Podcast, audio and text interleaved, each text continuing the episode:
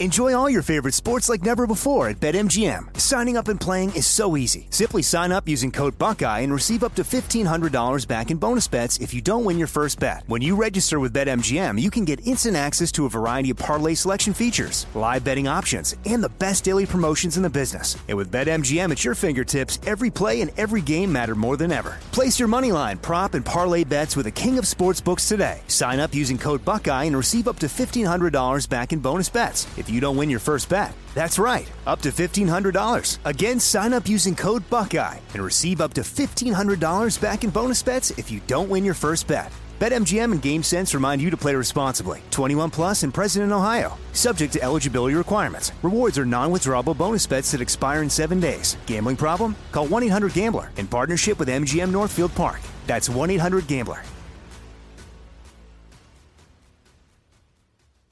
Hey, we're all looking to save, especially on medical bills, but where do you start? Now, unless you're a medical billing expert, finding savings, well, it can seem impossible. HealthLock can help. HealthLock is a healthcare technology company that securely connects with your insurance, and they flag errors like overbilling or wrong codes and fraud. And you can even have HealthLock work on your behalf to get money back from select past bills. Now, saving starts with knowing where to look. Go to their website. It's health lock dot com today before you see any other healthcare provider. Pure Talk, my sponsor, and my wireless company are now providing international roaming to over fifty countries. Now, as you plan your summer travel, make sure that your wireless company covers you at home and abroad. Now, you can get unlimited talk and text, plenty of five G data for just twenty bucks a month. That's less than half the price of Verizon, A T and T, and T-Mobile for the exact same service. Just go to puretalk.com slash Sean, S E A N. Make the switch today. Save an additional fifty percent off your first month. That's puretalk.com slash Sean, S E A N. My friends at MyPillow, my buddy Mike Lindell told me he was coming out with a brand new product. It's called the New Mattress Topper. So I got the New Mattress Topper immediately, and I've been sleeping on it now for a couple of months. It's the best thing you've ever felt in your life. Now, you literally have MyPillow foam for support. It's a transitional foam that helps relieve pressure points, and it's ultra-soft, patented temperature-regulating cover. And I got to tell you, it has a ten-year warranty, a cover that's washable and dryable. It's made in the U S A, backed by their sixty-day unconditional money-back guarantee. Once you try this new mattress topper, you put it right over your mattress, you will never sleep better. And right now, you, my radio listeners, you're going to save thirty percent off when you go to my pillow dot com and use the promo code TOPPER. And by the way, Mike will also give you two standard MyPillows absolutely free. All right, so try my pillow dot com, promo code TOPPER, promo code TOPPER for this great deal and the best night's sleep you ever had. Want to remind you, too, if you're an unhappy timeshare owner, you went on a vacation, you're having the time of your life, somebody says you can duplicate this every year for the rest of your life, and then you never end up going back. And then you realize uh, there are other nice places I could go to, and I could better use that money. But every year you got to pay the maintenance fees and whatever other fees associated with it. You wish you never did it. Well, there's a way out, thanks to my friends at Lone Star Transfer, Brian and Karen. They run a family-owned business.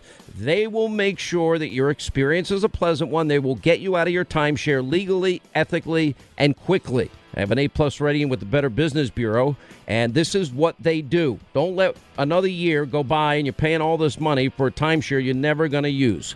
Now, two ways to get them. Online at lone star transfer dot com, all right? Or give my friends a call, no obligation. Call pound two fifty on your mobile, keyword timeshare. Just hit pound two fifty on your mobile phone, say the keyword timeshare, or just go to lone star transfer dot com. All right, glad you're with us. Write down our toll-free telephone number. You want to be a part of this extravaganza. It's eight hundred, it's nine four one Sean if you want to be a part of the program. We are having literally the biggest fight here in the studio over, you know, this whole, the biggest admission scam scandal, getting kids into college uh, thing that's going on. Um It's it's pretty amazing the way this thing worked, but you got fifty people charged, thirty-three parents, as well as some college coaches and associates and, and mastermind of Rick Singer, and um, twenty-five million dollars in total bribes and uh, bribe money paid out by the parents to get their kids into these these schools when they didn't either have the grades or any athletic ability whatsoever. They get athletic admission, but Um, that takes away a slot of a kid that maybe has been playing that sport since they're eight which is what it pretty much takes. It's so different if you play sports uh, today than in the past. Like when I played sports, it was, you know, hockey, football, basketball, baseball, stickball, street hockey. We played it all, and it wasn't one sport specialized. But the kids that did specialize in a sport, you know, usually ended up with some type of uh, maybe not even a scholarship, but an admission to a better school than they otherwise would have gotten into. And I'm telling my team here, I'm like, well, that that's the way it should be, because they're bringing a special talent and experience that they worked so hard over the years for, and which, by the way, the schools should verify. You can go back and look at the records of any kid, you know, from when they're nine years old. And uh, and they didn't do it. They're not ta- they they didn't keep an eye on, on that, just to make sure that this is a, a verified athlete. Um, and, uh, you know, and uh, on terms of, I don't know what you do if somebody's bribing to help with the with the test scores. You just got to have better rules in place, I guess, to prevent that from happening.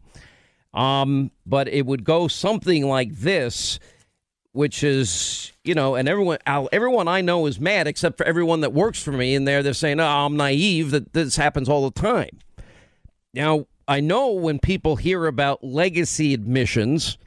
Now, that the legacy admission would be old time, usually an Ivy League or prestigious school, been around one hundred years.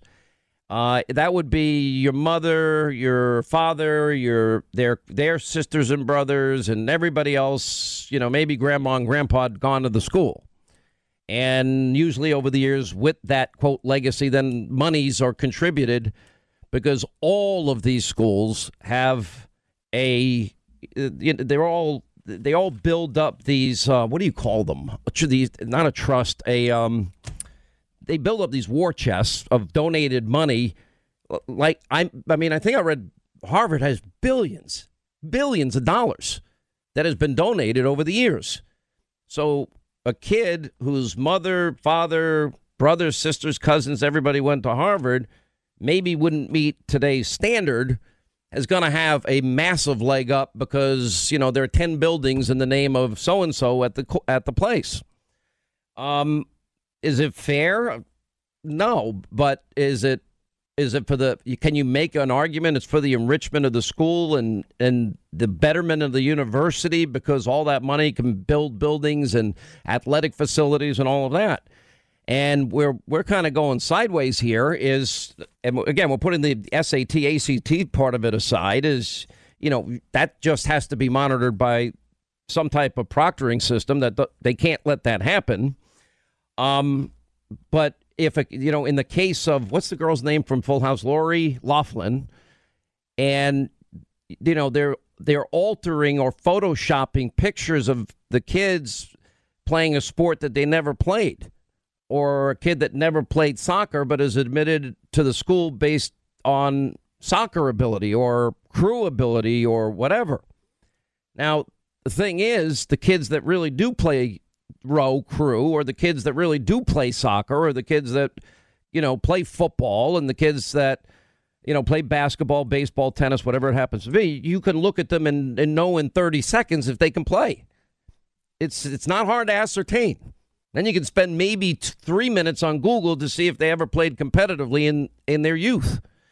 Um, I know in the, you know, the sports my kids played, you know, you could go back to their record when they're eight years old. It's ridiculous. So, and the amazing thing though is is that if you choose to focus on sports and school, is that, and I watch this.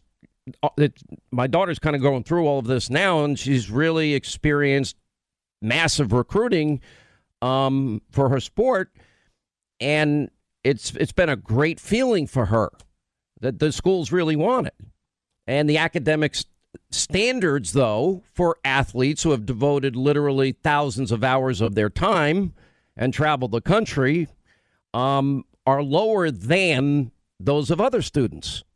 Now, take the case of football or basketball. Look at what football does for the University of Alabama or or or Clemson. Now, it enriches the entire experience for every single other kid that gets in for their academic abilities. You know, the fact that you factor in the whole person and their life experience, which is individual.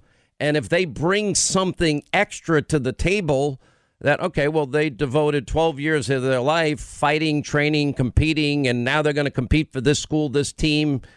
Um, but maybe their grades aren't as high as the kids that just spent every hour of every day in their rooms locked up studying.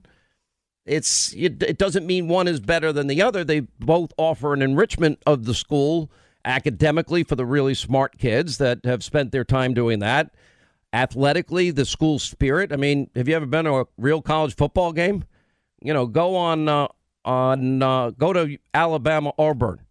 Go to Florida, Florida State game. Go to, you know, uh, Army, Navy. Go to Notre Dame. Go watch any of these schools. Michigan, the biggest football stadium in the country. And you see that this is this this makes the experience so much better for all these other kids. Now, maybe some of the athletes that they're admitting would never, ever get into the school anyway because of their grades. But you got to look at the whole kid, and you got to look at the life experience and say, OK, well, this kid brings something else to the school. Um, but th- that's not the case here, because on most sports, they're limited in terms of the number of slots they have ab- available. Scholarships are usually put aside only for the top, top kids. Other kids are picked to be on the teams. They don't get scholarships. And but they but they're wanted on the team for other reasons. Well, you know, sometimes it's potential. There are more kids in Long Island that are signing that have are committing to college based on their ability to play lacrosse at, in ninth grade. They're committing to big colleges. It's a deal. It's a commitment. Um, and why? Because the athletic experience enriches the prestige of the school, and the athletic experience, especially especially the big sports. I mean, but they offer other sports as well. I mean, Title nine comes into play, which offers more athletic scholarships uh, for girls in, in in college than it does boys, because usually the boys' scholarships, if they have an equal number of them, a lot of them are taken up in football. I don't know many colleges that have all-girl football teams, um, but I don't want to get open up that can of worms or get into a different sidetracked issue here. Why you well, you you just cannot. You're you're like literally chomping at the bit. Why are you so worked up over this? Listen, we just agree to disagree on this. You know, I just think that if you don't care if that the parents oh, no, paid no, for no, the no, S A Ts, that's not what I'm talking about. What, what are you I'm talking saying about? Is then? That you know this whole paying to get your uh, yourself into college is not a new idea. I mean, it happens in all different ways all the time. I mean, you're talking about how excited these schools are to go out and rah, rah, rah for these football games, but those kids are getting a free ride because they're making everybody else super excited, but they're not passing their classes and they're getting pushed along no, to keep up where, that school spirit. That's where you're wrong. Oh, am I? Oh, yes, so there, there's not money going Sa- into putting no, no, no. those kids through tutors and well, special minute, programming but, and longer test times? Yeah, well, first of all, it's bringing in a fortune. These athletic programs, and who benefits football, from that fortune? The school. Where does that money go? Well, usually it goes into b- better sporting facilities. It usually goes right, into so better academic. Hang on, it's better just feed academic in, feed facilities. In the dragon. No, it's what they're what they're trying to do is, you know, human beings are not robots, and and some people uh, have a natural interest in law. Some people have a natural interest in, in that's why they have varying majors, biology, chemistry, uh, communications, journalism, whatever it happens to be. Right, but those... Other kids are interested in sports. But the sports they, kids are held to a different standard. And yes, money, usually. And usually. money is put into those kids to push them along. No, it all... Whoa, there's so much They're money. not getting tutors? It, They're, let me They're not getting special. So oh, just answer that one question. Are they or aren't so, they? All right. Stop using my techniques against me. It's it sucks ridiculous. Sucks when that happens, right? It does. Now, but the money is so vast in terms of college football. For I'll just take that one sport that the school, yeah, they can afford to pay for tutors that, for kids that don't have the same academic standards. They can also afford to build more classrooms, better dorm rooms, better facilities, safer facilities for the entire school uh, as a result. And that's, and you, you know, you look at something, a school like Harvard, they have billions. Google, Ethan, how much Harvard has in endowments. That's the word I was looking for. Um, you Google how much they have. So the fact that you have kids that are individuals and some devoted, you know, thousands and thousands and thousands of hours to their sport and competed at a pretty high level, and a coach is interested in them for that reason. Now comes along a kid and you're photoshopping pictures of the kid doing crew or photoshopping pictures of the kid doing playing soccer. There's some crew kid that might have gotten that spot. That's where that's where, you know, the rub is here.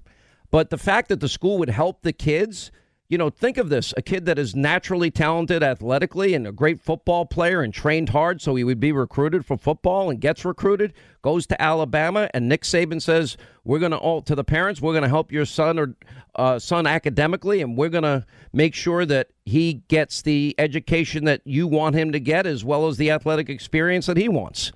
What's wrong with that when the school is literally making a fortune? Now, the other thing is, all these kids have all this school spirit.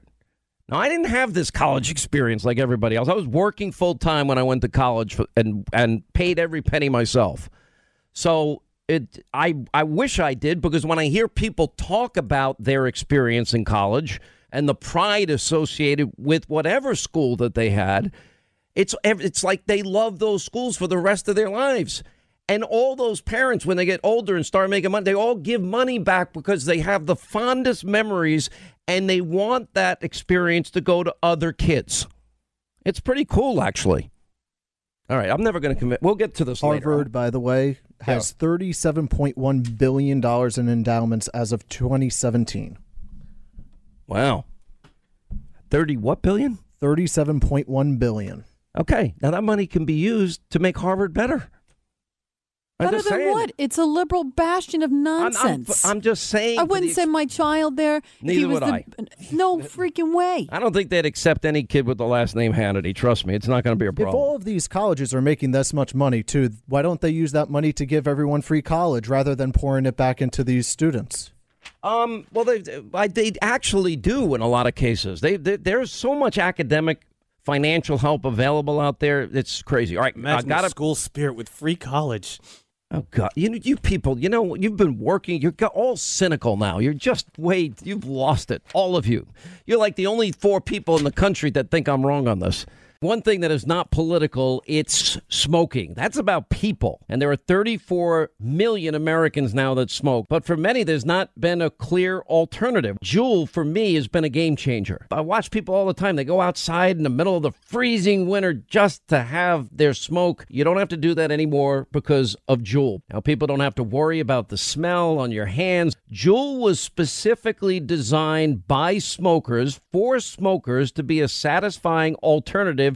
It's a clean technology. Juul has no ash, no odor, no mess. If you're one of those thirty-four million adults who do smoke, you now know there's an alternative to cigarettes and cigars. Just go to Juul, J U U L dot com slash Switch America. That's J U U L dot com slash Switch America. Now, this product does contain nicotine, and nicotine is an addictive chemical. But just go to Juul, J U U L dot com slash Switch America. All right, as we roll along, Sean Hannity Show. Uh, all right, Paul Manafort got his second sentence. This was the D C case.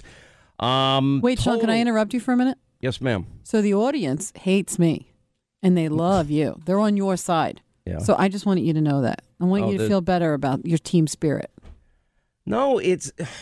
Look, this is not okay. Here's the thing. I don't want to get... We'll get back into this later in the show. I just want to finish this.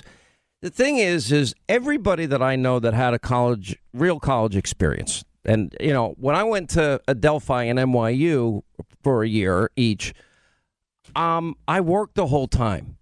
And then I dropped out because I ran out of money. And then I went back to school in Rhode Island. Then I ran out of money. And I, I was paying it myself. But when people tell me they went to Penn State or Dartmouth or, you know, an Ivy League school or Notre Dame, every oh, my gosh, you talk about Notre Dame or Michigan or or U V A or, you know, just whatever the school happens to be, they love it. They stay with that school for the rest of their lives. They donate to that school for the rest of their lives. It is an enrich.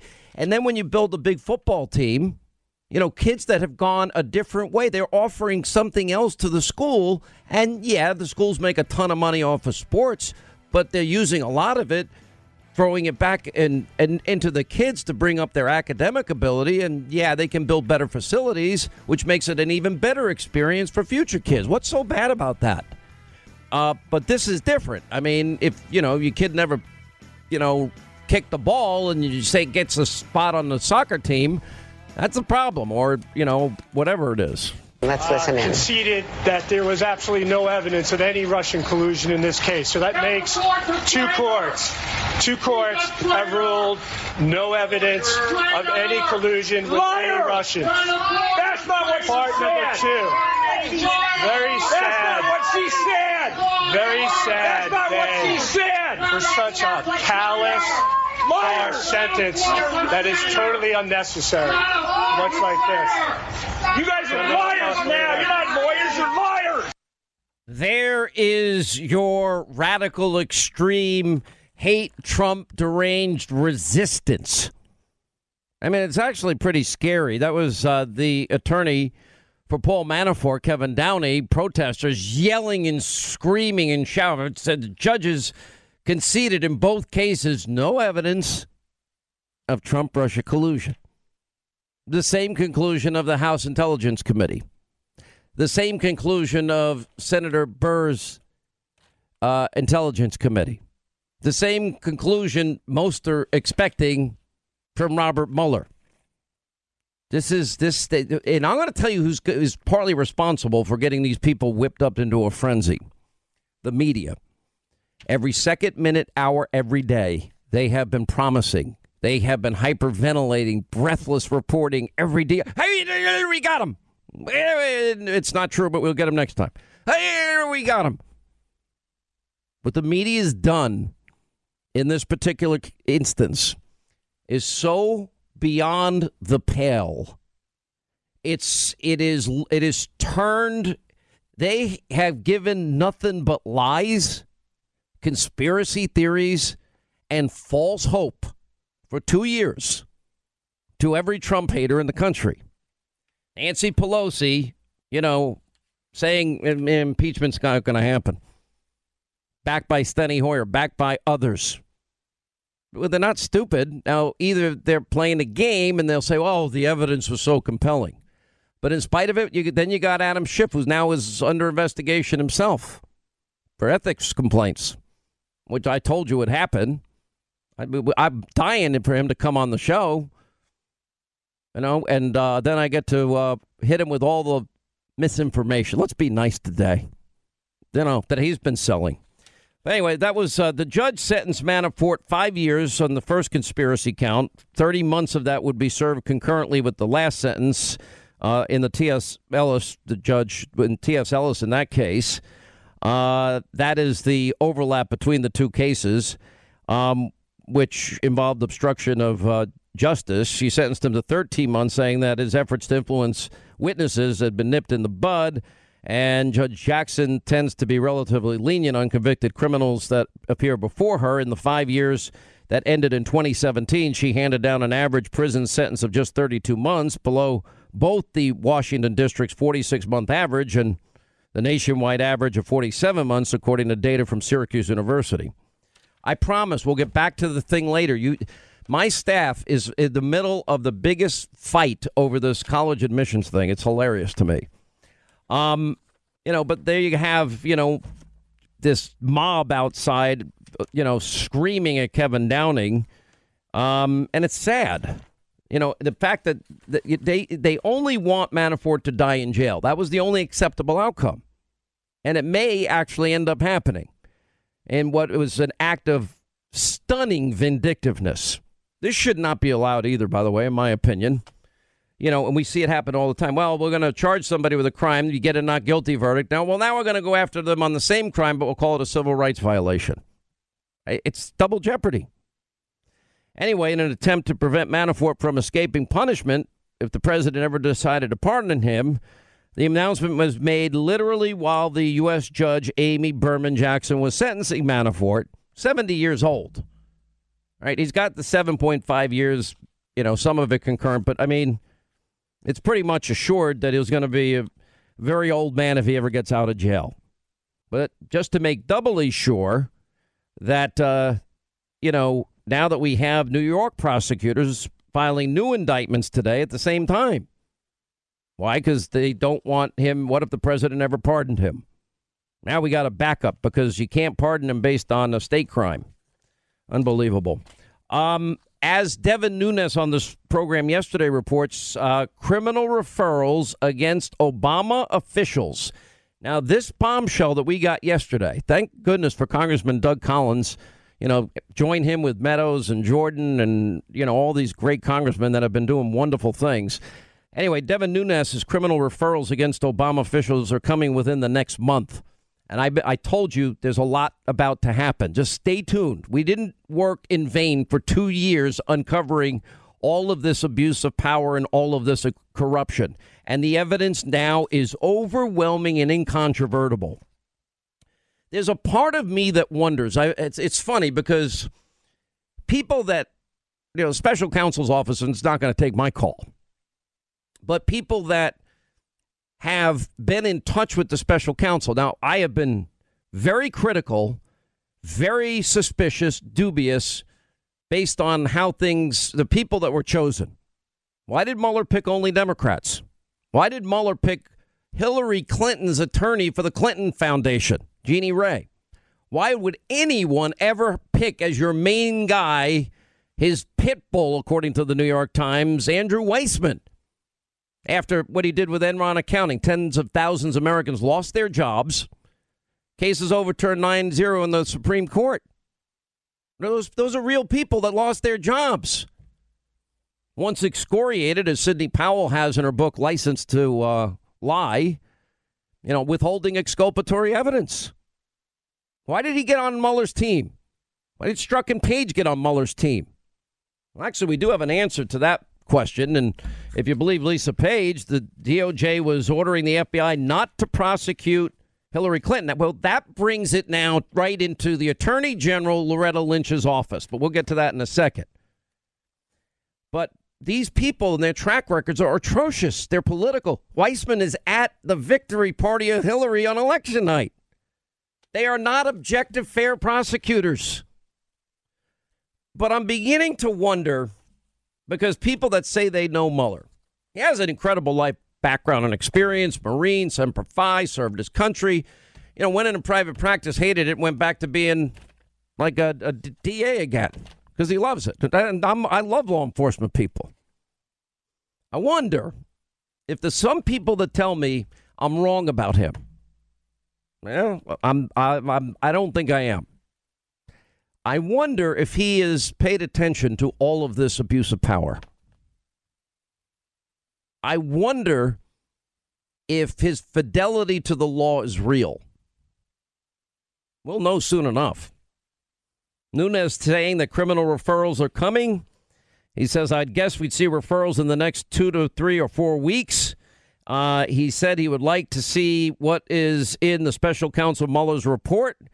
Uh, and in February, Nunes said that the G O P minority in the House Intelligence Committee offered up the names of a dozen people they want to subpoena. The Democrats, as the Democrats revitalize the panel's Russia investigation, doubtful the majority will cooperate. Instead, Nunes will go to the new Attorney General, Bill Barr, uh, which to make headway towards completing this. And we also have in the Senate, we know that Lindsey Graham is all over this. Lisa Page, this was interesting in part of this reveal. Now, there's so much material yet to come that we haven't seen. We learned so much about the Bruce Ohr testimony. You know, everybody was warned the dossier was Clinton bought and paid for, that Steele was invested in hating Trump and Trump losing. And we learned that the Steele's getting paid from a Russian oligarch, the F B I, Hillary's campaign, and the D N C. Wow. And there's even now questions about whether, by Devin Nunes, he wants to know who actually wrote the dossier. He has questions about who did. But, you know, anyone that says they verified it, Lisa Page said that there was some verification you know, uh, file on the dossier, you cannot verify something whose own author can't stand by it. You can't. There's no, you wanted it to be true. And when the top D O J officials and F B I officials were warned by Bruce Ohr, as he said in his testimony released last week, Lisa Page yesterday, that means they all knew it was corrupt and not verified and bought and paid for and political. And that adds even more urgency to the FISA abuse, which is committing a fraud on a FISA court, a conspiracy to deny an American citizen his constitutional rights, and even more importantly, allowing false Russian lies paid for to influence the American people leading up to the election. We know that happened. There's no question this all happened. There, it's irrefutable. It is incontrovertible. Just like Adam Schiff on tape colluding with the Russians to impact America's electoral system. Lisa Page, in this new testimony we got to read yesterday, Strzok went to work for Mueller to build a case for Trump's impeachment. Well, that was the whole purpose. The same guy that authored the exoneration letter that took out gross negligence, put in extreme carelessness with James Comey in May. Comey denied it, but we know it's true. And then, of course, he was the only person to interview on July second, twenty sixteen, him and another guy, Hillary Clinton. And then three days later, Comey's in there. And, oh, you know, it doesn't, no prosecutor would ever do it. Well, you know, we we also know that's true, because that's not true, because James Baker, who was the, the number one lawyer, chief general counsel at the F B I under Comey, wanted to indict her under the violations of the Espionage Act. That's what we also learned. Now what we also learned is from Lisa Page, oh, it was Loretta Lynch, Tarmac Loretta and Tarmac Bill, who met just days before the final decision. Oh, it's a matter. It's not an investigation, Jim, when it was an investigation. Well, apparently, Lisa Page said every step of the way, the the Obama Department of Justice, uh, unlike any other case, so out of the ordinary, they were involved in every decision and ordered the F B I not to prosecute Hillary. Unbelievable.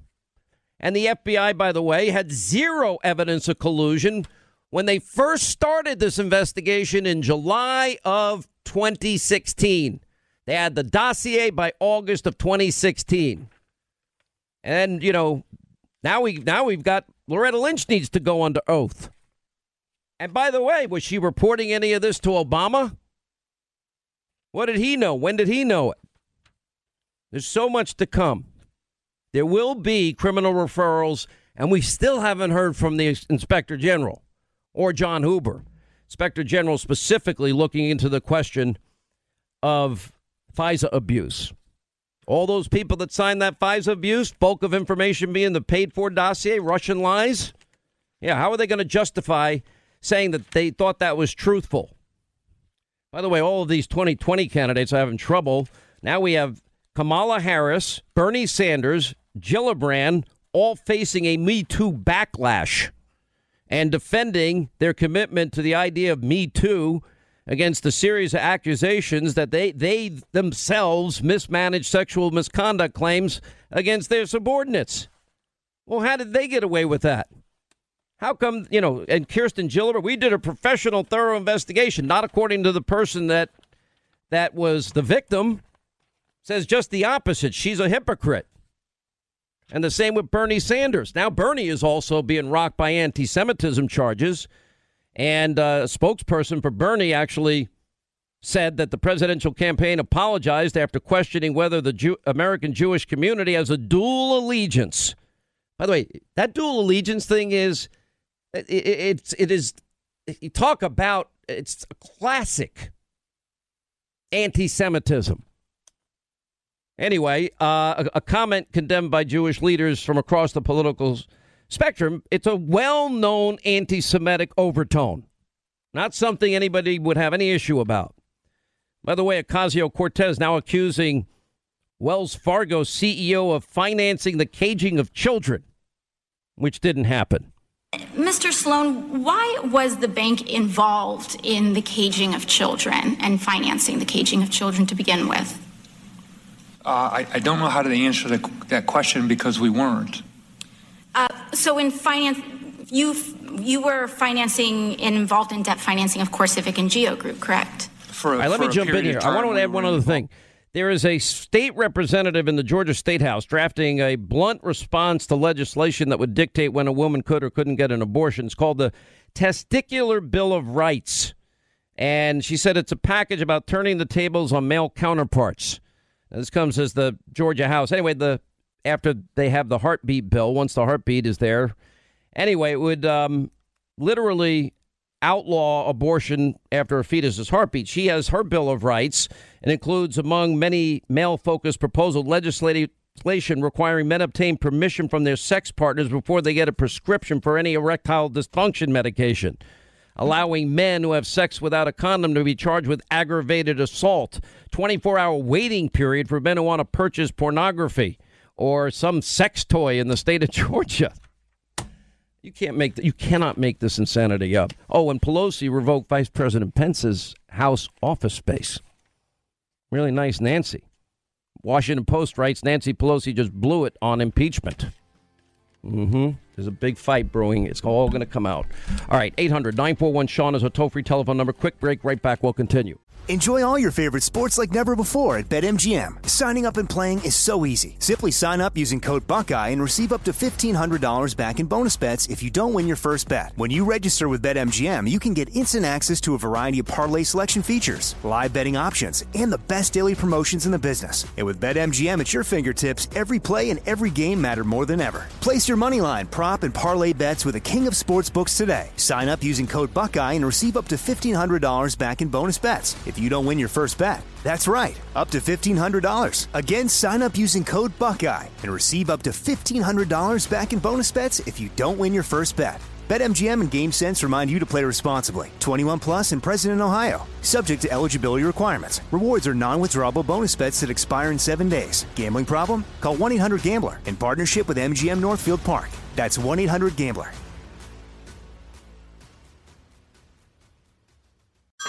Hey everyone, it's Ted from Consumer Cellular, the guy in the orange sweater, and this is your wake-up call. If you're paying too much for wireless service, you don't have to keep having that nightmare. Consumer Cellular has the same fast, reliable coverage as the leading carriers for less. And for a limited time, new customers receive their second month free when they sign up and use promo code MONTHFREE by May thirty-first. So why keep spending more than you have to? Seriously, wake up and call one eight eight eight freedom or visit consumer cellular dot com. Taxes, fees, and other third-party charges will apply. See website for additional details. Like many of us, you might think identity theft will never happen to you. But consider this. There's a new identity theft victim every three seconds in the U S. That's over fifteen million people by the end of this year, equal to the populations of New York, Los Angeles, and Chicago combined. Even worse, identity theft victims often don't even know they're victims. That's why LifeLock Identity Theft Protection alerts you to identity threats, even the ones that don't show up on a credit report, like data breaches, fraudulent bank transactions, loan and credit card applications, and crimes committed in your name. If your identity is stolen, your own dedicated LifeLock U S based restoration specialist will work to fix it. LifeLock protects you in ways that you simply can't on your own. Join now and save up to twenty-five percent your first year at LifeLock.com slash news. That's LifeLock.com slash news to save up to twenty-five percent. Identity theft protection starts here. There was absolutely no evidence of any Russian collusion in this case, so that makes two courts. Two courts have ruled no evidence of any collusion with any Russian. That's not what she said. Part number two. Very sad. That's not what she said. Very sad. That's not what she said. For such a callous liar sentence that is totally unnecessary, much like this. You guys are liars now. You're not lawyers. You're liars. murder. Wow. That was out of the courthouse. Protesters screaming uh, at Paul Manafort's attorney, Kevin Downing, uh, saying, yeah, two judges conceded no evidence of Trump-Russia collusion. And uh, now Paul Manafort uh, sentenced in a second case. And it, it, unless this guy dies in jail, it's going to be so dissatisfying for people on the left. Uh, before that, Richard Blumenthal, uh, pardoning Paul Manafort would be obstruction of justice. No, that is a power of the presidency, a constitutional power of the U S president to be used at his or her discretion. It is not a power that is even in question. Anyway, joining us to uh, talk about the very latest on this, we have John Solomon of The Hill, and uh, we're going to talk about the release yesterday of Lisa Page's testimony. Is now this whole the two years, a culmination of unpeeling an onion is is now reaping some benefit, and we see that the end of the tunnel here, there are going to be in, indictments, and all names you're going to be familiar with are in deep trouble. Greg Jarrett, author of the number one bestseller, The Russian Hoax. Uh, let me ask from a legal standpoint, Greg, you first. Uh, let's talk about the sentencing, but more importantly, um, I want to talk about what happened immediately thereafter with the Manhattan District Attorney, um, because uh, Bernie Kerik had a great tweet about this. This is the greatest demonstration yet of a politically motivated, corrupt at Manhattan D A who pre-announced his intent, then coordinated with Mueller's team to ensure that Manafort dies in prison, because immediately after this, he was charged with sixteen new charges, not federal, um, in Manhattan. Can you? Exp- I'll let you explain it from the legal perspective. Well, this is this is redundant. It's overkill. It should be double jeopardy, uh, but the law doesn't favor that, unfortunately. Um, so, yeah, I mean, they're still going after Paul Manafort with a vengeance, even though two judges have now said in their respective cases involving him that uh, there's no evidence of collusion. That on top of the House, that on top of the Senate. And I suspect that if uh, Robert Mueller, the special counsel, had evidence of collusion, somebody would have been charged by now. But so far, it hasn't happened. You, but you know, you got to laugh. But, but this seems like it was all planned out. Why? The second after he's sentenced. Oh, sure. Um, of course it was. So it's a total you know, of seven years. How many years would he have to spend in prison? Well, he'll probably, I mean, you get a fifteen percent reduction for good behavior. So uh, that's the knockoff, uh, not like state courts where you get a lot more for good behavior. So he's he's probably going to have to do, mm. you know, at least it's, six and a half years. Yeah, I mean, it's seven and a half years total, so I guess some of this must have been concurrent, correct? Yeah, I think uh, thirty-seven months is concurrent or somewhere around there. Um, so, but, you know, he's he's going to have to do some years behind bars. And Dick Blumenthal is wrong. It's not obstruction of justice to exercise your constitutional duty as president to pardon somebody. Uh, but, you know, every time Blumenthal opens his mouth, he demonstrates his ignorance of the law. Well, he was also leading the I believe, I believe. Haven't heard him say I believe about the uh, Democratic lieutenant uh, governor in Virginia in the Commonwealth there. Let me get your reaction, John Solomon, uh, to today's, uh, you know, sentencing hearing. The reaction you hear outside of the courtroom is just, you know, it's sort of like the left is triggered. Um, one of the things now that we have two judges conceding there was no evidence of Trump-Russia collusion in these cases, uh, we're expecting any day now the Mueller report's going to be at least handed over to the A G. I don't think we'll know for some time whether whether part of that or any of that is going to be released. But right. you you have... Um, Uh, pretty good authority, and your sources are telling you pretty confidently that there is no Trump-Russia collusion that was found by Mueller. Certainly that's what people are telling me, and no one will know for sure until the moment uh, the only guy that matters hits the send button, and that's Bob Mueller, right? And when he hits that send button, he transmits that report to the Justice Department. We'll finally know the answer, but I think in every public setting we have seen in the last couple of years, from the chairman of the House Intelligence Committee, Devin Nunes, to the chairman of the Senate Intelligence Committee, Richard Burr, to two judges in the Manafort case, to every other sentencing involving uh, a defendant in, in the Mueller in prosecutions and in Mueller's own statements and indictments. There has not been a single allegation of collusion between the presidential campaign and Russia. And I think that uh, what we know from the body of evidence is that it didn't exist. And another big important piece of that evidence came out yesterday. As you know, earlier on your show, we broke the stories about what was in Lisa Page's testimony, but the official transcript came out yesterday. And what did Lisa Page tell us? After nine months of using the most awesome powers that the F B I had, FISA, surveillance, interrogation, monitoring, Uh, in May of twenty seventeen, they still had no evidence to prove anything uh, of collusion, as uh, Christopher Steele had alleged in his dossier. If all of that investigation couldn't turn it up, and all two years of turning and indicting defendants hasn't turned anything up, I think it's highly unlikely. And I think today, when you watch what happens today, the protesters outside, the immediate re-indictment in New York by Cy Vance, a very political prosecutor in Manhattan, uh, you see a lot more politics in the court of law than I think most of us would like to see. These legal cases should stand on their own merit, and yet you see in the form of protests, in the form of a sudden re-indictment timed to the end of the sentencing, uh, a lot of political shenanigans going on in the legal system. You know, I agree with that completely. I mean, you just sit there, oh, they're just waiting. Oh, just in case you think Donald Trump's going to pardon you, we're going to make sure you die in prison. Uh, yeah. And that's how I took it uh, with this today. And, yeah, there is overkill at, at some particular point um, with all of this. Um, when you go, though, we look back at the, you know, we now have had two weeks of release. Let's just assume for a moment John's sources are right. I've been hearing the same thing. Democrats seem to be telegraphing that they they know that there's not going to be what they want in the Mueller report in terms of a pathway to impeaching the president over collusion, because there wasn't any.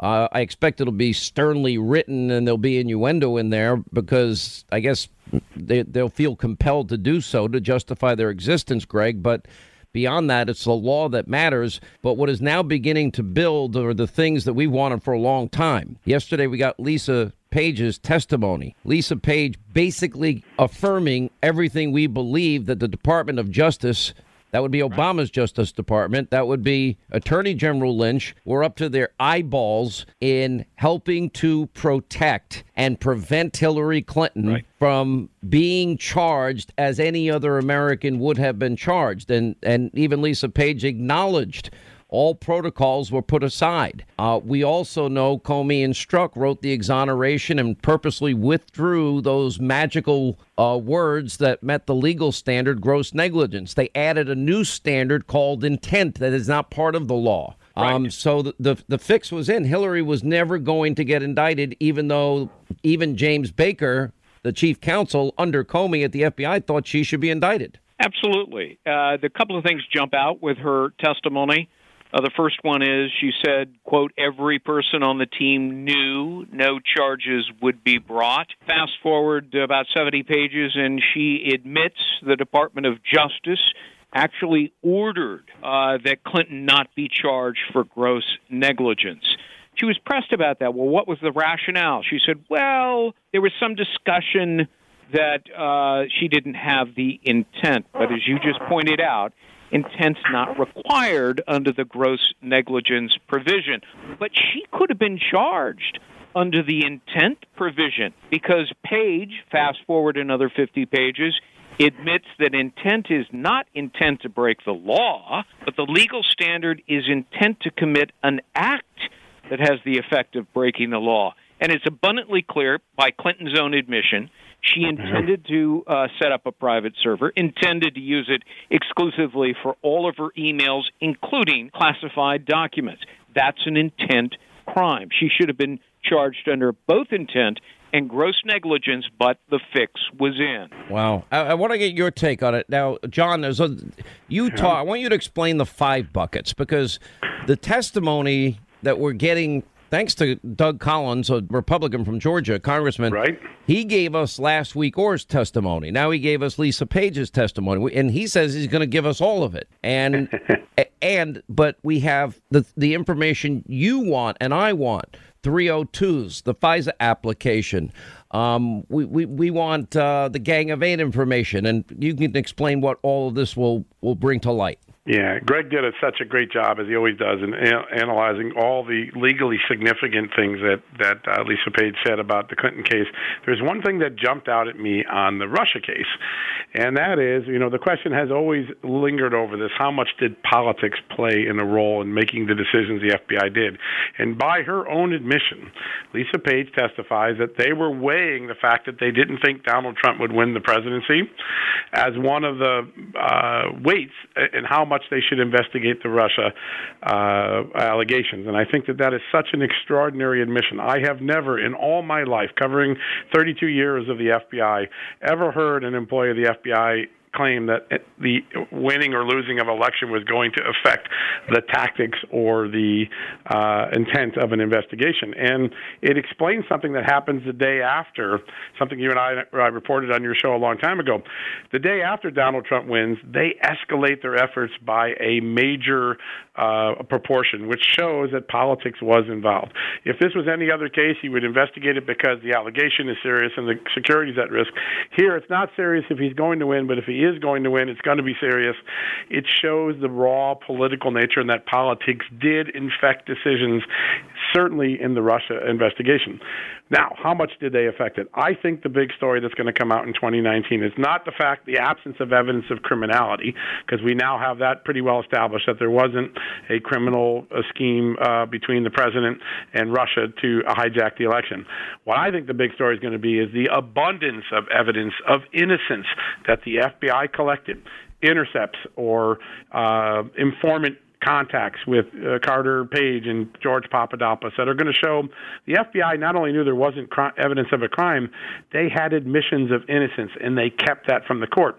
Those five buckets of documents we're talking about is the key evidence. There are the um, documents that were turned over to Congress in a, in a briefing in June of twenty eighteen to the Gang of Eight, known as the Gang of Eight documents. They're among the most important documents that could show how bad the F B I acted in this investigation. There is a spreadsheet that shows how many things were wrong in the um, uh, Steele dossier, and yet they proceeded with it.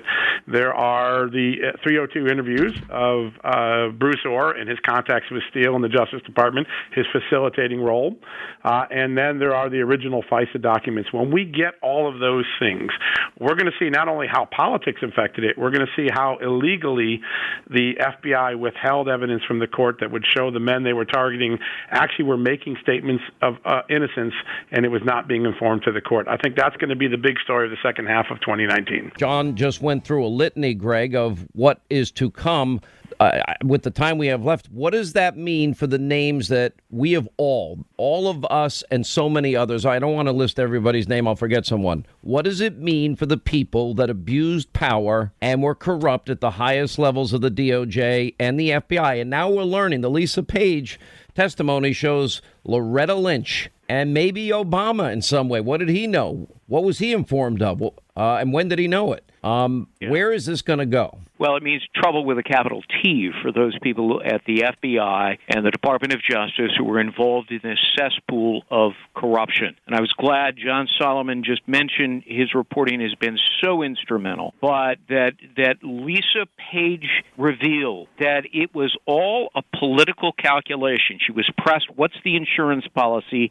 She said, well, I don't really remember that, but then she went on to explain that it was a, a political calculation, that we're going to assume Trump doesn't get elected president, but our insurance policy will be this hoax of collusion. And if he wins, we'll go after him with a vengeance, and that happened. And, John, your take on that? Yeah, he's exactly right. Uh, it is a hoax, and they know it's a hoax, and they're only going to execute the hoax if Donald Trump wins the presidency. It's extraordinary. And the, how we're going to know how big a hoax it was, beyond all the great reporting in Greg's book and about all the things that other people have reported, when we see how much evidence the F B I had that showed what they were pursuing was wrong-headed, that the that, that Carter Page... Well, we know they were Russian. Warned. All right, I got to let you both go. Great work, all of you. It's been two years, and we're getting to the finish line. I, I can see the landing strip in sight. All right, twenty-five now till the top of the hour. Glad you're with us.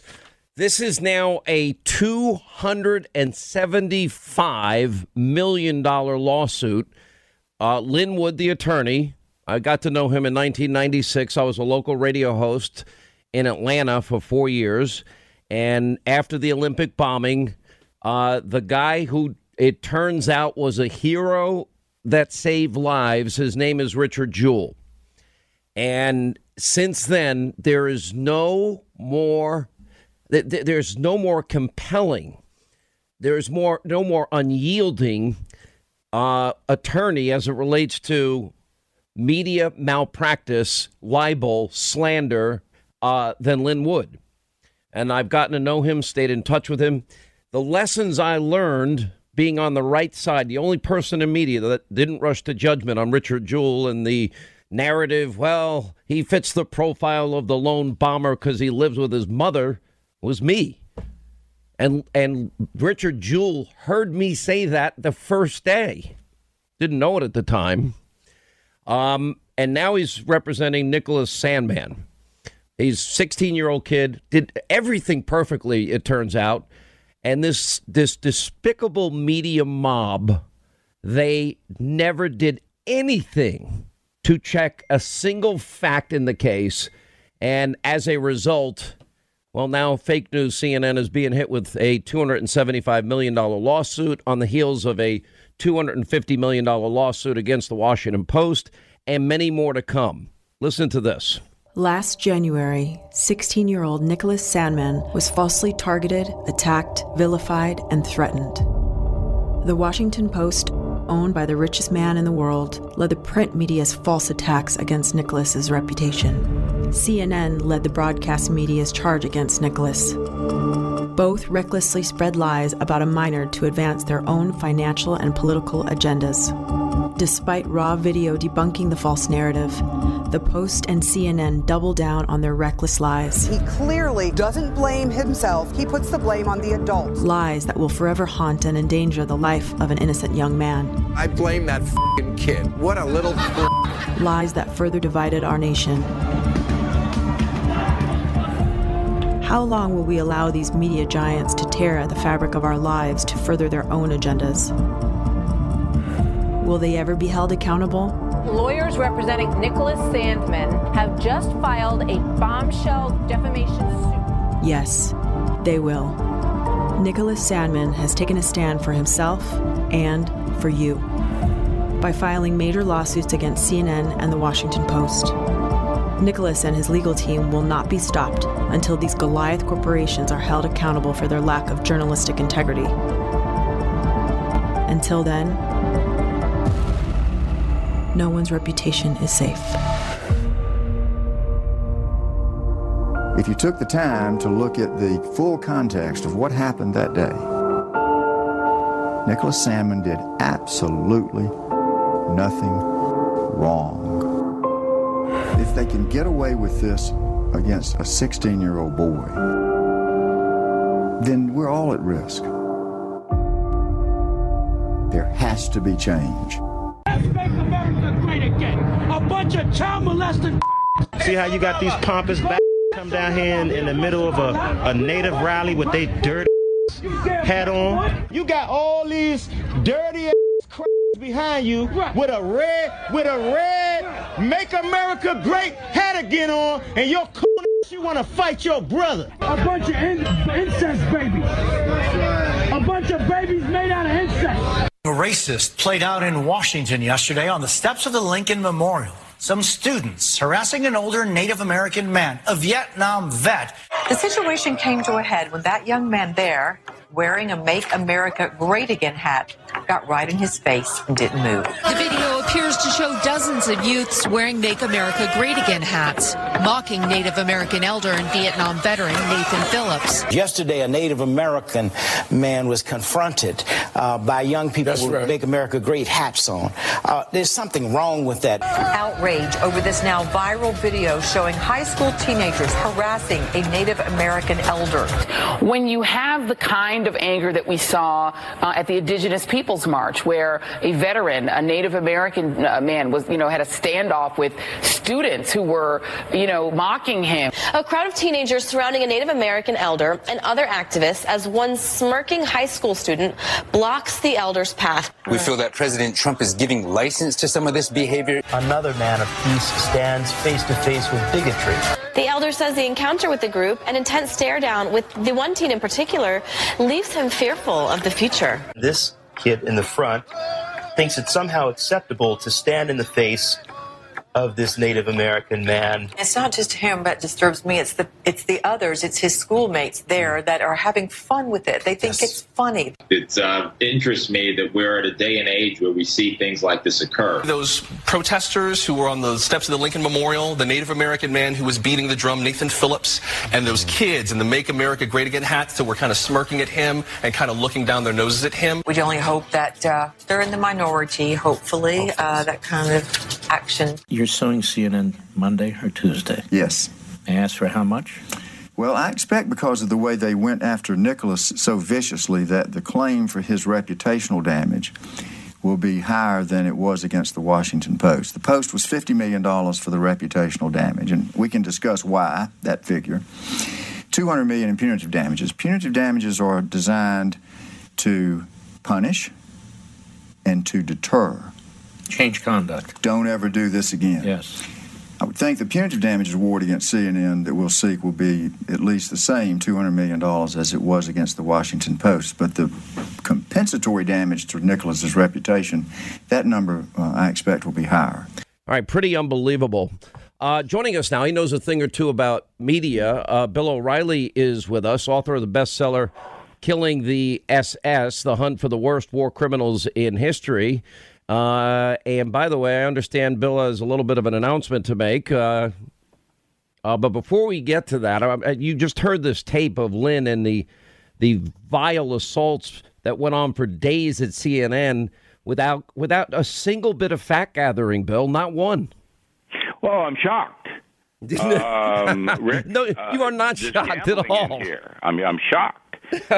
um, you know, look, there's a survey out yesterday. Uh, that shows eighty percent of the American public, eighty percent, including fifty percent of Democrats, do not believe they're getting the truth from the American media. And that says everything. And the reason is because, and you and I have discussed this both on and off the air, six companies now control ninety percent of the national news flow. That's vital for your listeners to understand. It used to be fifty companies. thirty years ago, fifty companies controlled ninety percent. Now it's down to six. So when you have that kind of power in the hands of corporate executives who are under pressure to maximize profits, then the mandate of journalists, which is find the truth. When I paid all that money to Boston University to get my master's degree in broadcast journalism, the theme was, you are to go out in the marketplace and find the truth, O'Reilly. By the way, you're you're revealing your age because it's been so many decades now that that's not happened. And, and that was the Watergate time. Yeah. So C N N is in colossal trouble. Everybody should understand that. It's not because of Lin Wood. It's not because of um, even the Sandmann family, which are that family is going to become extremely wealthy in the next year or two. All right. But C N N is in trouble because they've just been acquired by A T and T. A T and T is not going to do what Time Warner did and allow C N N to be in business to promote liberal causes. That's what the C N N is in business to promote liberal causes. It started under its founder, Ted Turner, and has continued on a hyper agenda now that President Trump's in the White House. A T and T is not going to continue that. So what we, what Lin Wood wants to do is put the network on trial.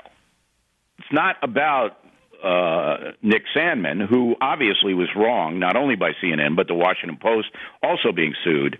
Uh, they're a little oh, bit they, less. They, oh, there they're, they're going to be, uh, by the end of this, hundreds of yeah, suits. There'll be ten of them. Oh, a hun- of them. no, no, no. Can, There's going to be more. N B C down tomorrow. Yes, it's all coming.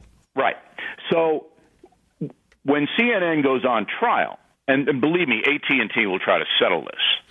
They don't want to go in and have Zucker and all his merry men be deposed. Because if they were, they could prove that these orders came from the top. The kid had a Make America Great Again hat, he's got to go down. That's it. We don't care what happened. We're not going to look at the full videotape. We're only going to look at the kid with the hat. As soon as the hat was there, then C N N swung into action. Um, you know, but, but can I just hours, add? A, right? Can I add a bigger point to this, or, yeah, or yeah. An, a, another additional point?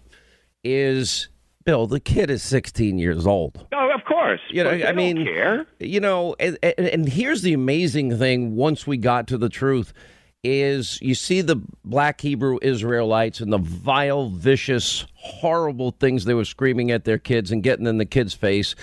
Uh, all of those kids, and it was Nicholas Sandmann that actually said to his friends, "Don't respond." Oh, uh, he and was. The kid was so good. It was perfect. I, you and I would never have survived oh, I, that I, test. I, never. I'd be in prison. I, I, if sixteen-year-old O'Reilly and Leviton, yeah. that Oh, forget to me, it. It was. I'd still be in prison, Hannity. I know. I'd send you a cake with a, a file. Sentence. I, I'd, get, I'd get you a cake with a file. It'll work. So what you're looking at, though, is, is such a serious lawsuit because Wood knows he can destroy that whole operation. Now, he can also harm the Washington Post, but it doesn't matter as much because the Post is a niche media outlet, all right? It it, it has a circulation. It makes money off Washington, D C, but that's it. C N N's a worldwide operation. And the damage that C N N now does to the United States, oh, portraying yes, this country as a racist operation, which it does every day, is incalculable. I said that last night on T V.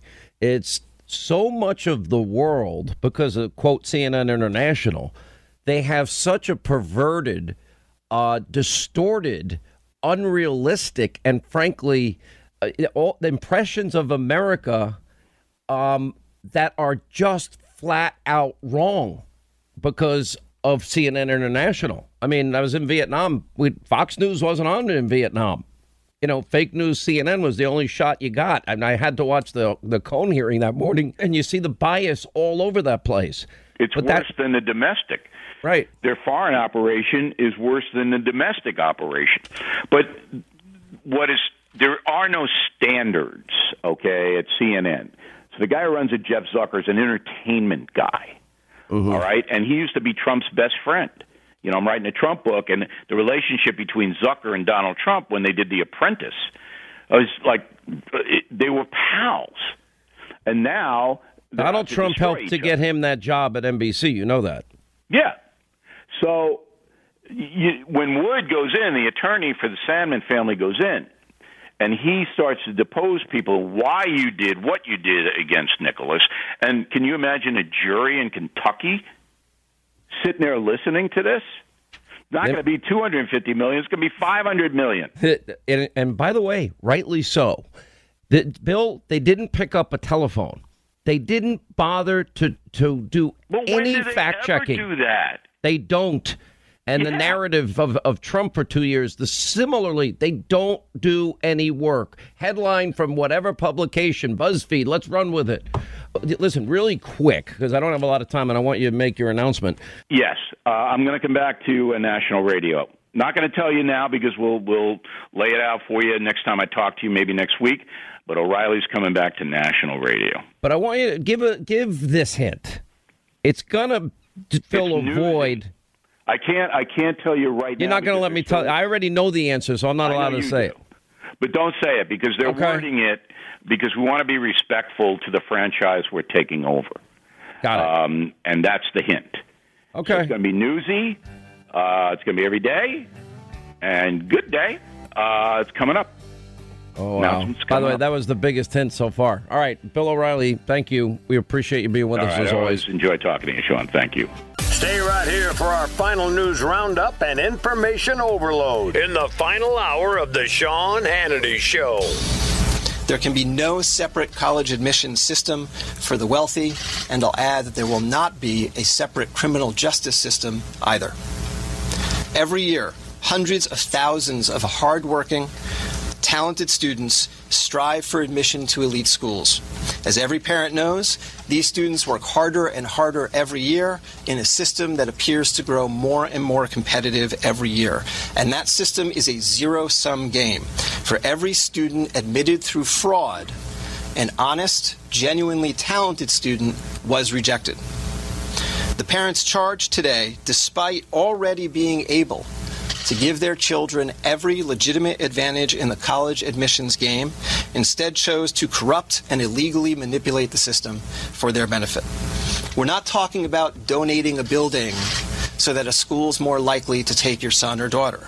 We're talking about deception and fraud, fake test scores, fake athletic credentials, fake photographs, bribed college officials. Wow. The biggest uh, example of admissions fraud to some of uh, the country's most elite colleges. Um, uh, pretty unbelievable. This is basically how this thing worked. It was, so you have this guy named William Rick Singer. Uh, and, and that, by the way, was the Attorney General of Massachusetts. Um, his name is Andrew Lelling. And what happened is Singer would, would tell these parents, well, first he helped these wealthy clients illegally boost the scores of their kids and, and cheat on the A C T, S A Ts, et cetera, et cetera, in varying ways, and told the parents to seek, quote, extra time for the kids to take the S A T, A C T tests, including by faking learning disabilities. Now, I know a little bit about this because I have a, my older sister has is a school counselor, and there are real issues with kids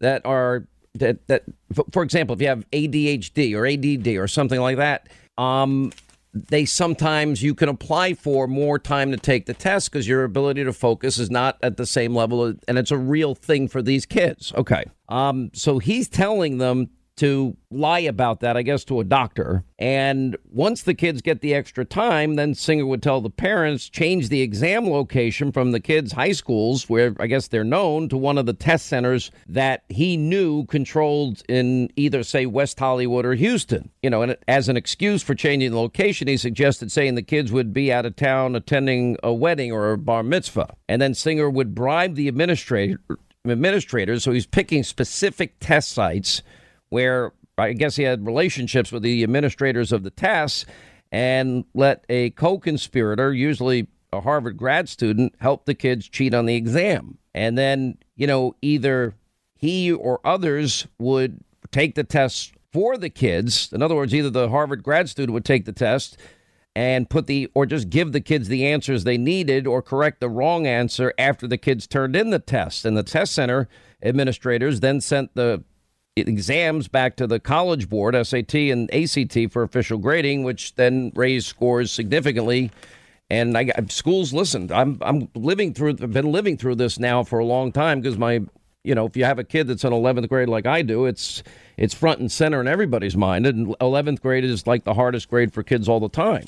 Um, and then of course, you know, the idea in the other case, Lori Loughlin's uh, case, you know, they actually.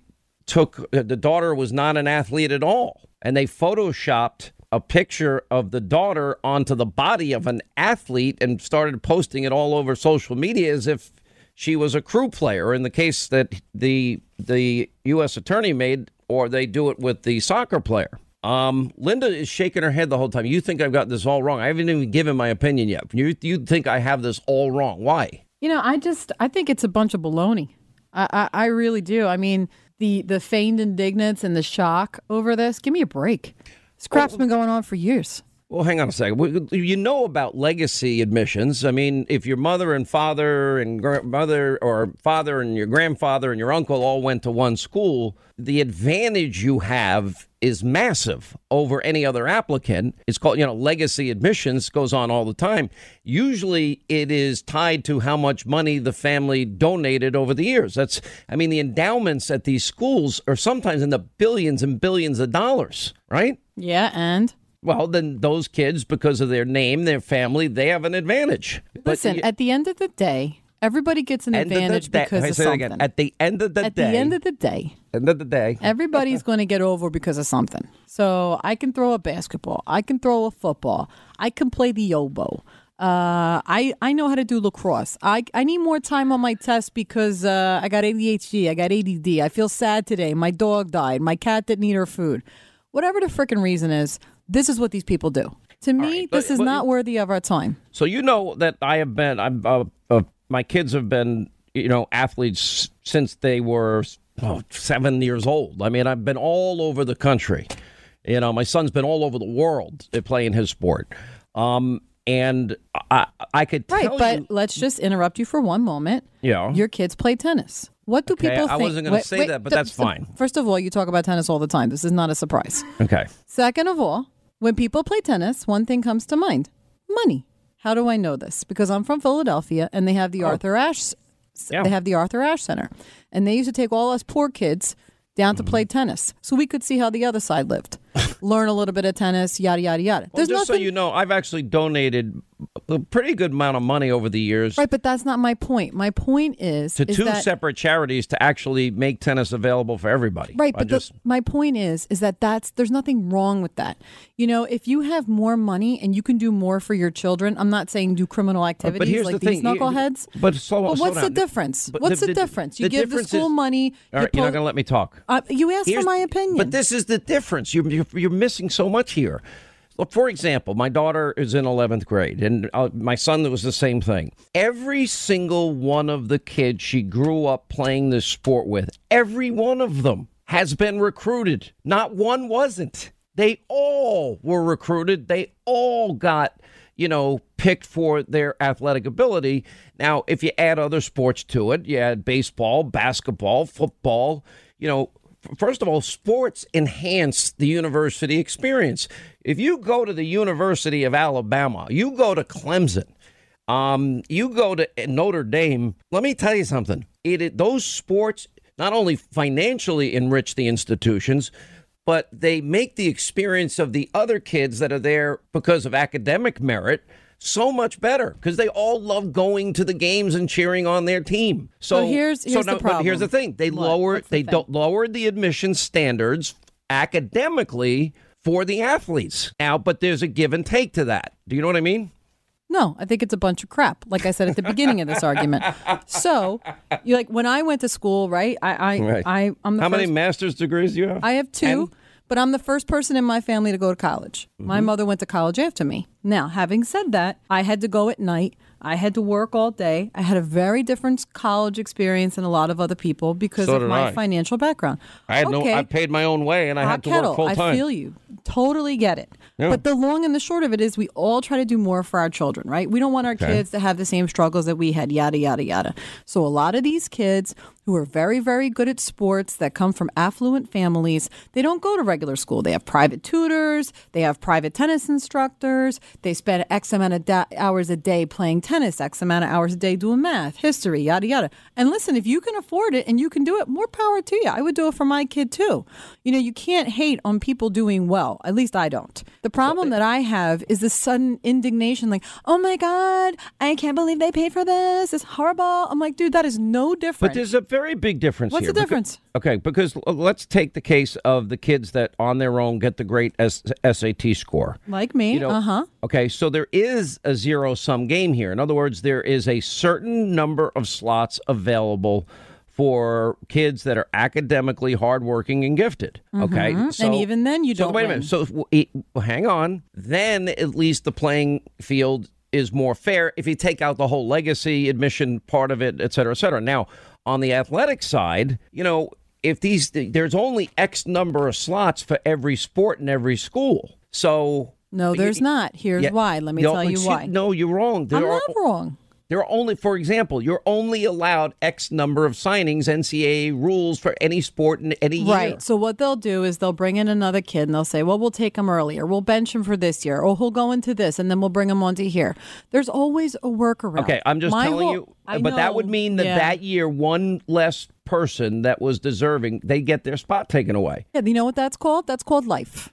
Life is not fair. Man. Life is not fair, and things are difficult. And at the end of the day, you have to know. Uh, let me give you an example. If you're playing, if you're playing baseball, basketball, tennis, crew, which is, I actually think I've never. I knew played about the clarinet. Crew. Okay, and let me tell you how it works to become a a recruited athlete.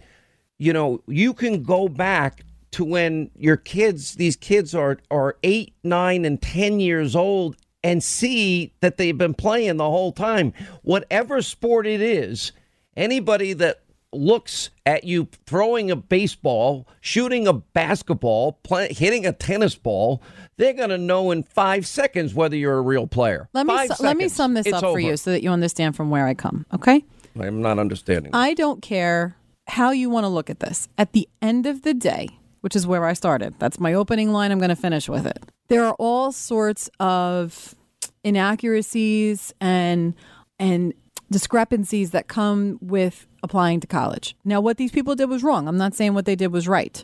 So when we look at this and we take and we take a close look at what's happening here, we also need to take a close look at all the other inequities. And then we can have an honest and real conversation about the overpriced experience we call college. You don't see, well, I, I actually think there's a bigger problem with the legacy issue, if you want my opinion.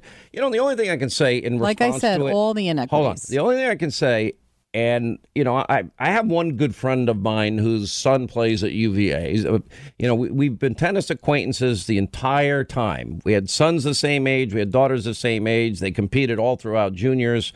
And, you know, I every time I see him, I, I hate this sport. I hate this. I would tell him because it's torture watching your kids play. I hate it. And, you know, he laughs at me all the time. And, you know, we would just, you know, it was kind of became just a, a long joke. It's I am the amount of effort, time, money, everything, traveling that goes into the years. You, you, you can't be a you have to decide if you want your kids to go. Unless they're so off the hook, naturally talented. If you want them to go to college on some athletic um, scholarship or, or admissions, you have to start when you're seven or eight and focus pretty much now on one sport. Everything is specialized. And or you could have just saved all your money those years and put it into a five twenty-nine college fund and paid for college. Okay, but you're not going to get into the college maybe that you want. That's the point. Well, I don't know. How much money are you saving? Well, the way it works is this, that It, you for you know because of Title nine, there are more scholarships for women in in sports. Uh, because of Title nine, uh, those scholarships are more available. Um, usually, colleges for men's tennis have very few because um, in that case, you know the, the scholarships are often deemed for the football team, which would be mostly males that, that are playing. Um, usually most schools have a, a male and female basketball uh, program, so that's equal. But they got to make up for it some way. If right, you're but putting again, sixty kids on a football You're field. Making my argument. No, I'm you not. Ha- yes, you are. You have to look at all of the inequities. So we can take a look at Lori Loughlin and Felicity. What's her name? Hoffman? Whatever. I mean, the bottom line is these two people are just two people of the fifty that they quote right now. But there's all sorts of discrepancies and inequities that have been going on for a very long time in this college debate, and they're going to keep on going. And this is just one example of the kind of nonsense that people do to get into a, a, a liberal indoctrination that you have to work yourself out of after four years. And then if you decide to go to grad school, another two and two after that. Look, you know, look, you're making some valid points. I mean, I'm, I'm oh, not disagreeing you. with you. Something worked uh, in that college education. But the amount of effort and fraud that went into this, I mean, to literally Photoshop a picture of your kid playing a sport they never played, and then they get chosen, and there are limited amounts of, of slots available for those particular sports, crew and, and soccer in this particular case, volleyball in another particular case, then that does mean that someone else that maybe was, you know, on the edge. The great thing is, for all of these kids, and I, you know, I would advise this to any parent, you know, it didn't matter if you were ranked, um, you know, one through a hundred, you know, in your section. All those hundred kids, for the most, or at least the top sixty in every section, is going to get into a college, a, a better college, because of the whatever sport they're playing. Because I've seen it over and over again. You know, if you have a kid that's ranked in the top five in the in your division and is a nationally ranked player, then it, the odds are even better. But every year they have tennis recruiting dot com. You can literally, you know, follow a kid's career. Maybe he had a bad year, but that year that kid had an injury. But you see, as the interesting as before. It is for us to try to save the world and all of the college what? problems, we have to go to break. That's so annoying. All right, take a quick break. We'll come back. Your call's on the other side. We're here today to announce charges in the largest college admissions scam ever prosecuted by the Department of Justice. We've charged fifty people nationwide with, with participating in a conspiracy that involved, first, cheating on college entrance exams, meaning the S A T and the A C T, and second, securing admission to elite colleges by bribing coaches at those schools to accept certain students under false pretenses. In return for bribes, these coaches agreed to pretend that certain applicants were recruited competitive athletes, when in fact the applicants were not. As the coaches knew, the students' athletic credentials had been fabricated. Overall, today we have charged three people who organized these scams, two S A T or A C T exam administrators, one exam proctor, one college administrator, nine coaches at elite schools, and thirty-three parents who paid enormous sums to guarantee their children's admission to certain schools through the use of bribes and fake academic and athletic credentials. A central defendant in the scheme, William Singer, will plead guilty today to charges of racketeering conspiracy, money laundering conspiracy, conspiracy to defraud the United States, and obstruction of justice. Singer allegedly ran a college counseling service and something called the Key Worldwide Foundation. Between roughly two thousand eleven and two thousand eighteen, wealthy parents paid Singer about twenty-five million dollars in total to guarantee their children's admission to elite schools, including Yale, Georgetown, Stanford, the University of Southern California, the University of Texas, U C L A, and Wake Forest. Beyond the S A T and A C T scam, parents also paid Singer money that he then used to bribe coaches and administrators to designate their children as recruited athletes for various schools. In return for bribes, coaches would use slots that their schools had allocated to them for the recruitment of athletes, instead to take the applicants Singer had identified. Singer worked with the parents to fabricate impressive athletic profiles for their kids, including fake athletic credentials or honors, or fake participation in elite club teams. In many instances, Singer helped parents take staged photographs of their children engaged in particular sports. Other times, Singer and his associates used stock photos that they pulled off the internet, sometimes photoshopping the face of the child onto the picture of the athlete and submitting it in support of the applications for these children to elite schools. In one example, the head women's soccer coach at Yale, in exchange for four hundred thousand dollars, accepted an applicant as a recruit for the Yale women's team, despite knowing that the applicant did not even play competitive soccer. The student was in fact admitted, and afterward, the student's family paid Singer one point two million dollars for that service. In addition to the standardized test scam and the college admissions scam, Singer also arranged for someone to take online high school classes in place of certain students, so that those students could submit higher grades as part of their overall college application packages. All right, so there's, uh, again, we're playing the Andrew uh, Lelling is his name. He's the U S attorney in Massachusetts. And, you know, this scheme, this college admission scheme, the worst in history. You got fifty people charged in this, thirty-three parents, including, well, Lori Loughlin and what's her name, Felicity Huffman, um, charged. Um, and Loughlin, Loughlin. Yeah, like some people say my name, Linda McLaughlin, Linda McLaughlin. The second would be Loughlin. Wrong with regard Loughlin. To me, but it's correct with regard to her. Okay. Um, and so thirty-three parents, college sports coaches, associates uh, of this guy, this mastermind of this whole scam, Rick uh, Singer, twenty-five million dollars in total bribes paid out by the parents. Individual payments range from two hundred thousand dollars to six point five million dollars. And, you know, we're talking about, you know, Stanford, Yale, Georgetown, all, you know, a lot of big schools involved here. And after a ten-month investigation and, and faking, you know, S A T tests or whatever they're doing, it's it's just pretty outrageous. But more importantly, then on the athletic side, you know, taking pictures and photoshopping of kids that never played a sport ever, and then kids, you know, getting into the school based on an athletic scholarship or athletic um, or being on an athletic team, when the kid never played the sport, and that would take away a slot from a kid that would otherwise have made it. Um, you know, the, the only thing I'd say, because I've lived this, and, you know, I'll be honest, over time, I got to know, it's a, you see all the same parents most of the weekends, you know, except when you're traveling nationally, you don't know maybe some of them.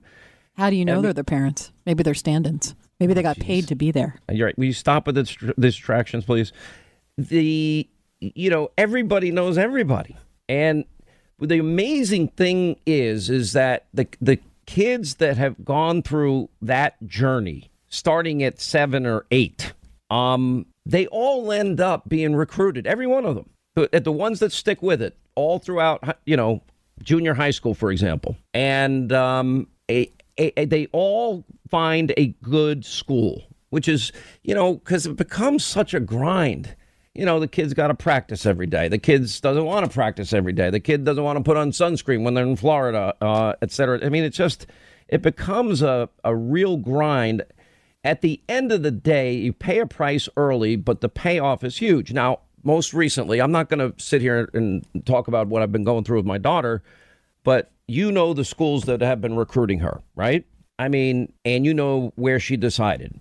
I mean, she had felt so good about every letter, every call, every visit, um, that it it just it was a huge payoff for her, you know, for her hard work. Um, and I've watched this happen with kid after kid after kid. You know, my daughter, my son, and all their friends have had that experience. And it's very cool to see, you know, even though you're competitive maybe when you're in juniors together, but when you get older and a little more mature and, and you realize this is not Wimbledon, um, you begin to realize, you know, that these are all really good kids that have been through a very similar hard experience, and you like them all.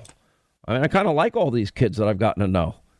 And um, so they, they and all of that work is chronicled.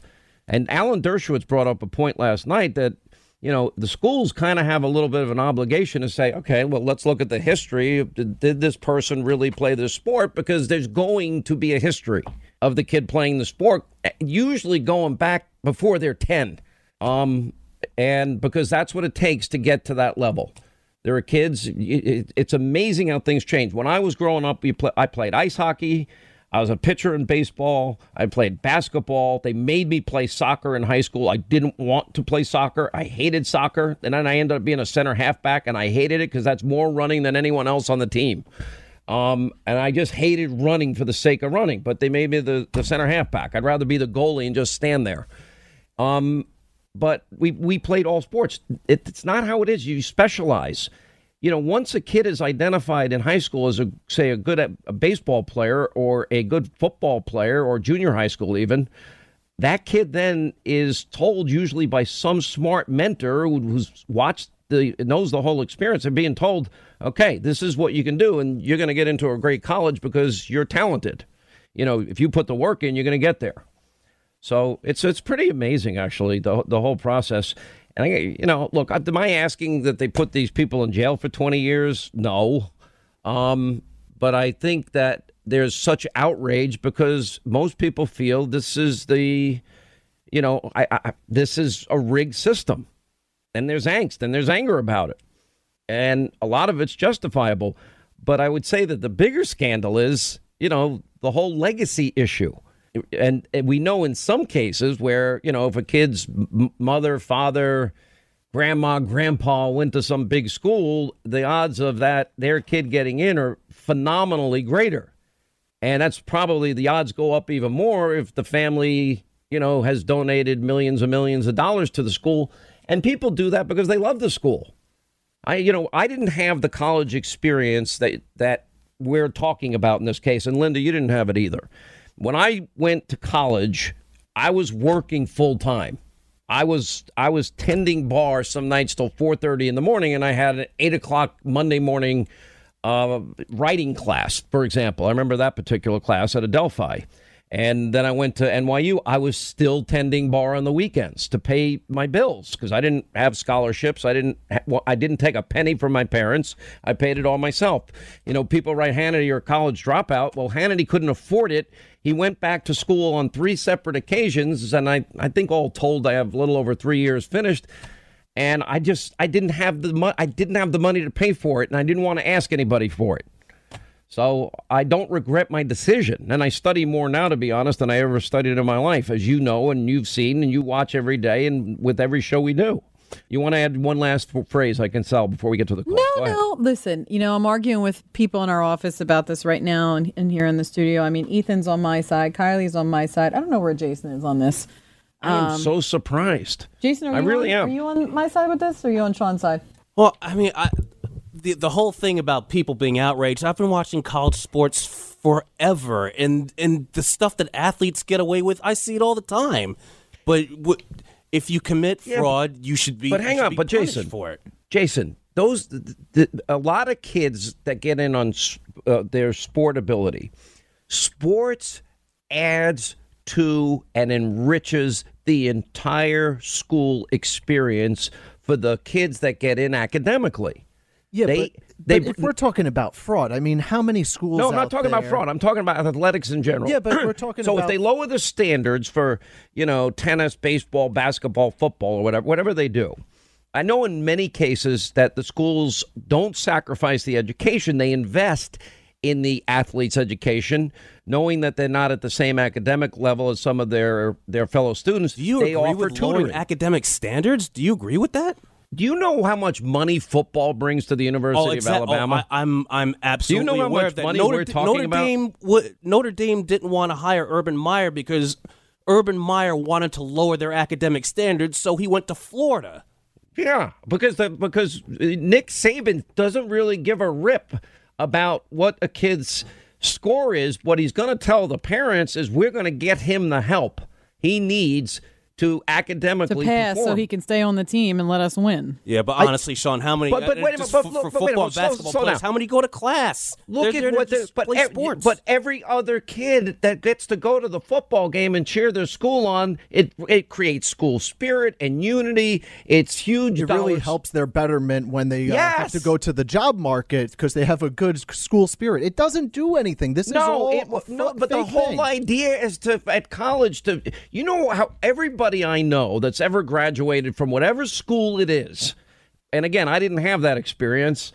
They're so proud of that that school. They love that school, whatever it is. It could be okay. So I D, let me jump on your Notre side Dame, for a minute. Be, I agree no. with this part of it. So I love, like anybody who listens to the show knows, I can't tell you a single thing about sports. I don't know what's happening. I don't know what season say, it is. Say sports again. Sports. I don't know sports. anything. However, I love all of the fun stuff that goes with sports. I love how people get really excited. I like the parties. I like to make the dips and the food and have the drinks. It's oh fun. God. But I don't know what's happening. I have no idea why we're there. I'm just happy we're all together. Anything that brings people together in a fun environment, I'm down. Okay. You know what it does? It takes the college experience. Every any college that has a, a any successful athletic program, it takes that experience for every student, almost universally. It might be five kids in their dorm that night, that day, and that night that are, you know, um, you know, not going to the game. But everybody loves it. Yeah, like it. me. Sean, at what point does the fraud out? And they're proud of their team. They're proud to say, I go to Alabama because we got the best football team in the country, or Clemson because we got the best football team in the country. They love it. Now, so some of the athletes, they're not meeting the same academic standards. Uh, but but they're bringing something else to the school, a talent that they have developed throughout their youth. Listen, we, we don't have a lot of time here. I think what the team is saying here, and, and I did not pay them to get on my side. I just want to say that for the record.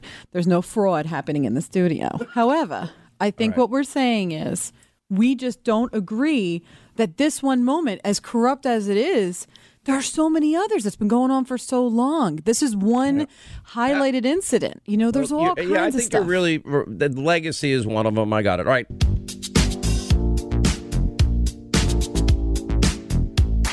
All right, that's going to wrap things up for today. Big Hannity tonight. We have an update on this college admissions story scam and uh, the biggest in the country. Apparently, Lori Loughlin in court today. We'll have the latest on that. Uh, the president taking a strong leadership role on the issue of the Boeing thirty-seven thirty-seven. We have more deep state information we got on Lisa Page today. We'll break that tonight. Oh, yeah, cowardly Schiff vows more investigations. nine Eastern, Fox News. Thanks for being with us. See you tonight. Back here tomorrow.